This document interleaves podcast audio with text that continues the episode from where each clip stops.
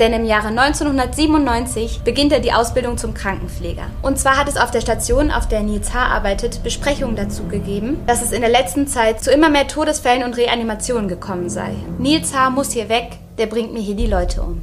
Hallo zusammen, ich heiße euch herzlich willkommen zu einer neuen Folge von Mord am Mittwoch. Ich hoffe, es geht euch allen gut und ihr hattet einen schönen Tag und ich freue mich sehr, dass ihr eingeschaltet habt. Ich habe euch heute einen ganz besonders tragischen Fall mitgebracht, der gerade hier in Deutschland sehr bekannt ist, und zwar der Fall des Nils H. Nils H. wurde am 30. Dezember 1976 in Wilhelmshaven geboren und wächst dort auch auf. Seine Familie hat es sich zur Aufgabe gemacht, anderen zu helfen.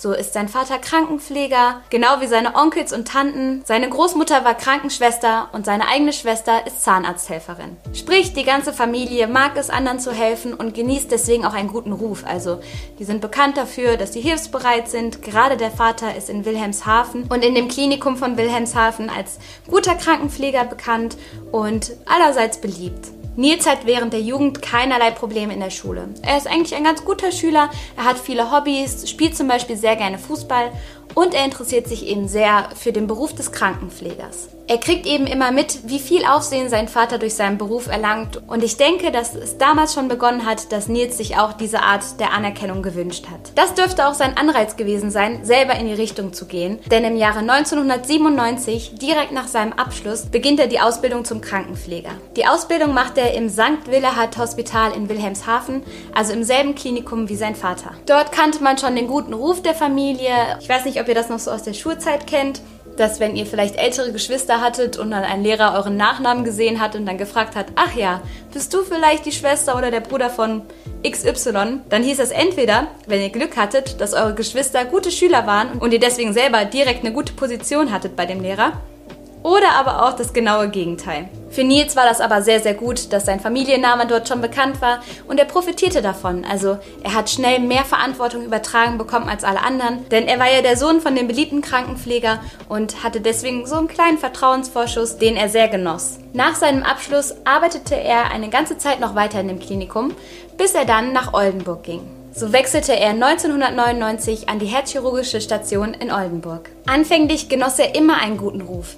Er galt als geschickt, als hilfsbereit, als jemand, der wusste, was er macht und immer gewissenhaft seinem Job nachging. Obwohl die herzchirurgische Intensivstation in Oldenburg sehr beliebt war unter Krankenpflegern, also wenn man dort einen Platz hatte, wenn man dort genommen wurde, dann ja, hatte man einiges erreicht, das konnte man so von sich behaupten. Fiel Nils der Wechsel von Wilhelmshaven nach Oldenburg nicht so richtig leicht, denn immerhin war das seine Heimat, dort kannte man ihn, dort hatte er, wie gesagt, diesen guten Ruf. Und trotzdem hatte er das Gefühl, er müsste diesen Wechsel machen, einfach weil er dachte, er kommt in Wilhelmshaven so gerade nicht weiter. In Oldenburg beginnt er damit sehr schnell Erfahrungen darin zu sammeln, Menschen zu reanimieren und so vor dem Tode zu bewahren. Und so geschieht es, dass Nils H., der immer so ein bisschen im Schatten seines tollen Vaters, dem guten Ruf seines Vaters stand, plötzlich selber Anerkennung und Wertschätzung erlangt. Und zwar bekommt er Lob dafür, wie er Leute zurück ins Leben holt, für seine guten Einsätze, für seine Technik bei den Reanimationen und genießt sowohl den Respekt, der ihm auf einmal gegenübergebracht wird, als dass er auch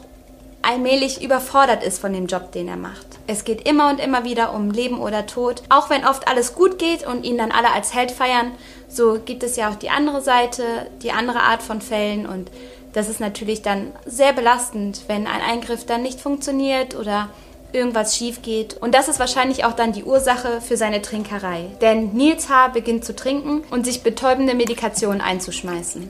Und zwar nimmt er regelmäßig Tavor, welches ein beruhigendes und angstlösendes Mittel ist. Trotz der Bilder, die er im Kopf hat, die ihn nachts auch mal wach halten, weswegen er angefangen hat zu trinken, Trotzdem genießt er die Anerkennung noch mehr. Also dieses Gefühl der Wertschätzung, dieses positive Gefühl, was dann in ihm heranwächst, wenn etwas gut gegangen ist, wenn er Lob bekommt, das ist dann stärker als die negative Seite dieser Erlebnisse. Und er wird sozusagen süchtig nach Reanimation und süchtig nach dieser Anerkennung. Zu der Zeit werden in Oldenburg auch die ersten Kollegen ein bisschen misstrauisch, aber dazu kommen wir später noch. Und zwar hat es auf der Station, auf der Nils H. arbeitet, Besprechungen dazu gegeben, dass es in der letzten Zeit zu immer mehr Todesfällen und Reanimationen gekommen sei. Der Fakt, dass die Zahlen am höchsten waren, wenn Nils Schicht hatte, wurde zunächst als trauriger, makaberer Zufall gewertet. So wurde er von Kollegen der Todesengel oder Rettungsrambo genannt waren an einem Wochenende mehr Menschen als gewöhnlich verstorben. So hat man danach gefragt, ach, hatte Nils Dienst oder was? Aber so richtig ernst genommen oder verstanden hat die Lage noch niemand zu dem Zeitpunkt. Nach der Besprechung zu den vermehrten Todesfällen hat Nils H. sich erstmal Urlaub genommen. Er war für drei Wochen weg und in diesen drei Wochen ist es zu auffällig weniger Todesfällen und Reanimationen gekommen. Nils H. wird bald schon auf die Anästhesie versetzt und auch dort solle der zuständige Chefarzt schon bald ein ungutes Gefühl gehabt haben. Und das will wirklich was heißen, weil wir müssen uns alle mal daran erinnern, dass es ja alles in Krankenhäusern passiert und dort ist der Tod allgegenwärtig. Laut meiner Recherche sterben im Jahr um die 420.000 Menschen im Krankenhaus und da bei Todesfällen dann misstrauisch zu werden, ist eben eher unüblich. Aber obwohl die unausgesprochenen Vermutungen immer mehr werden und diese komischen Zufälle auch, greift niemand richtig ein. Also niemand spricht das, was er denkt, laut aus und wenn es ist als Witz verpackt oder als Spruch, vielleicht mal unter Kollegen, aber keiner sagt etwas, was wirklich was ändern könnte. Das könnte zum einen daran liegen, dass der Verdacht nicht gefestigt genug ist. Also manchmal hat man ja eine Vermutung und will aber lieber noch ein bisschen abwarten, bis ein, zwei weitere Beweise dazu kommen, bevor man die Klappe aufreißt und nachher irgendwas Falsches sagt. Also das könnte ich mir vorstellen dass viele eben dieses Gefühl hatten, aber ja, auch nicht so richtig wussten, worauf sich das stützt und dann sich gedacht haben, lieber mal gar nichts sagen, als jetzt einen Kollegen irgendwie falsch beschuldigen oder angreifen. Eine andere Theorie ist aber, dass alle Angst um den Ruf des Krankenhauses hatten. Denn so ein Skandal ist natürlich die absolute Katastrophe für ein Krankenhaus. Da würde sich ja erstmal keiner mehr behandeln lassen wollen, wenn da irgendwas nicht mit rechten Dingen zugeht und keiner das irgendwie bemerkt hat. Also entweder waren sich die Leute, wie gesagt, nicht sicher genug oder sie wollten das alles auch nicht so richtig an die Öffentlichkeit tragen. Trotzdem nimmt das Gemurmel unter den Kollegen zu. Nils H. führt zum Beispiel zu dem Zeitpunkt eine Beziehung mit einer Kollegin und diese verbietet ihm sogar, ihre Patienten zu behandeln. Also er darf überhaupt nicht zu ihrem Patienten erst ins Zimmer. Sie scheint so ein ungutes Gefühl zu haben, dass sie ihrem eigenen Freund das komplett verbietet, ihre Patienten anzufassen, denen zu nahe zu kommen. Was auch auffällt, ist, dass Nils Haar immer sehr emotional ist. Sprich, wenn eine Reanimation ihm glückt, dann geht er über den Gang mit geschwollener Brust und dann fühlt er sich wie der King. Ist es aber andersrum und die Reanimation gelingt nicht und ein Patient verstirbt, ist er total niedergeschlagen. Es ist immer tragisch, wenn ein Mensch stirbt, aber wenn man sich für einen Beruf in dieser Branche entscheidet, dann ist der Tod eben Teil dieses Jobs und dafür hat er dann viel zu emotional reagiert. Ein häufig erwähntes, aber nicht zu 100% belegtes Zitat eines Chefarztes ist zum Beispiel, Nils H. muss hier weg, der bringt mir hier die Leute um. So kommt es, dass Nils H. eines Tages von einer Kündigung überzeugt, vielleicht auch ein bisschen gedrängt wird. Denn in seinem Beisein kommt es zu dem Zeitpunkt zu immer und immer mehr unerklärlichen und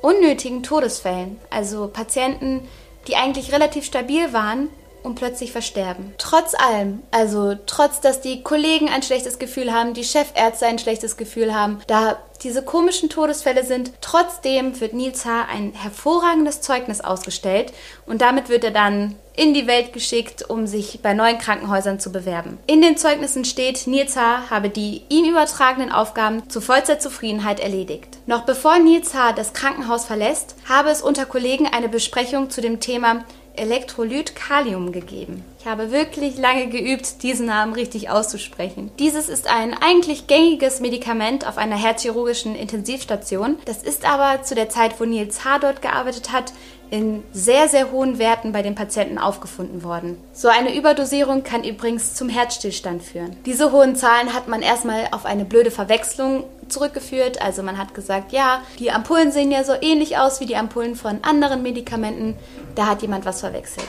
Es war also nie die Rede davon gewesen, dass ein Kollege vielleicht sogar dafür hätte verantwortlich sein können. Die nächste Station in Nils Haas Leben ist dann das Klinikum in Delmenhorst, in welches er 2002 wechselt. Auch hier kommt es sehr schnell zu vermehrten Todesfällen und vor allen Dingen dann, wenn Nils Haar Schicht hat.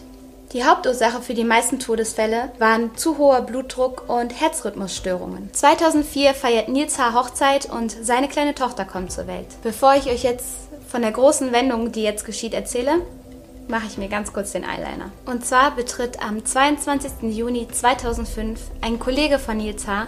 das Krankenzimmer, in dem dieser gerade zugange ist, und erwischt ihn dabei, wie er an der Spritzpumpe des Patienten rummanipulierte. Es stellte sich heraus, dass Nils H. im Inbegriff war, ohne medizinische Indikation dem Patienten eine hochdosierte Arznei gegen Herzrhythmusstörungen zu verabreichen. Und so funktionierte Nils H. gesamte Vorgehensweise. Mit falscher oder überdosierter Medikation führte er bei seinen Patienten Herzstillstände herbei, die er dann durch seine Reanimation wieder zurück ins Leben holen konnte. Wenn ihm das gelungen ist, dann hat er diese unglaubliche Anerkennung bekommen. Er genoss den Respekt, der ihm gegenüber gebracht wurde und wurde richtig süchtig nach diesen Reanimationen. Doch das Ganze funktionierte nicht immer. Nicht alle Patienten, bei denen Nils H. diesen Herzstillstand provoziert hatte, konnten auch wieder erfolgreich reanimiert werden. Nils H. nahm also den Tod von vielen Menschen im Tausch gegen dieses bisschen Anerkennung in Kauf. Es ist sehr schwer, genaue Zahlen zu nennen, denn ganz oft sind die Leichen verbrannt worden. Es ist also unglaublich viel Arbeit, das alles nachzuvollziehen, die ganzen Jahre zurückzuverfolgen, die Nils H. im Dienst gewesen ist. Zunächst wird er also wegen Mordes an 97 Personen angezeigt. 62 Morde davon sollen in Delmhorst geschehen sein und 35 in Oldenburg. Zuletzt wurde er dann wegen 85 bewiesenen Mordfällen für schuldig erklärt. Wie gesagt, das war das, was man ihm auf jeden Fall nachweisen konnte, aber die Dunkelziffer will ich mir gar nicht vorstellen. Ein Beispiel dafür, welchen Schaden Nils H. vermutlich angerichtet haben könnte, sind diese Zahlen der Intensivstation in Delmenhorst. Dort habe es in 2002 98 Tote gegeben. Das war so die Zeit, wo Nils H. gerade auf die Intensivstation gekommen ist. Nur ein Jahr später waren es schon 177 Tote, also fast doppelt so viel. Und noch ein Jahr später, in 2004, waren es 170 Tote. Vom Landgericht Oldenburg wird er dann in 2015 wegen der besonderen Schwere der Schuld zu lebenslänglich verhaftet. Auch im Gefängnis beginnt er wieder damit, nach Anerkennung zu suchen. Er erzählt, er habe ab 50 Morden aufgehört zu zählen und brüstet sich mit seinen Taten. Dass diese ewige Suche nach Respekt und Anerkennung zu Toten geführt hat, tut mir so, so weh und ist für mich nicht verständlich. Es ist und bleibt ein riesengroßes Rätsel für mich, wie man das Leid so vieler Menschen irgendwie in Kauf nehmen kann. Und ich bin sehr gespannt, was ihr dazu denkt. Ich hoffe, es geht euch allen gut. Ich hoffe, das hat euch jetzt nicht zu sehr mitgenommen und ihr seid alle okay. Und ich wünsche euch von Herzen einen wunderschönen Abend. Passt immer auf euch auf, bleibt gesund und abonniert doch gerne.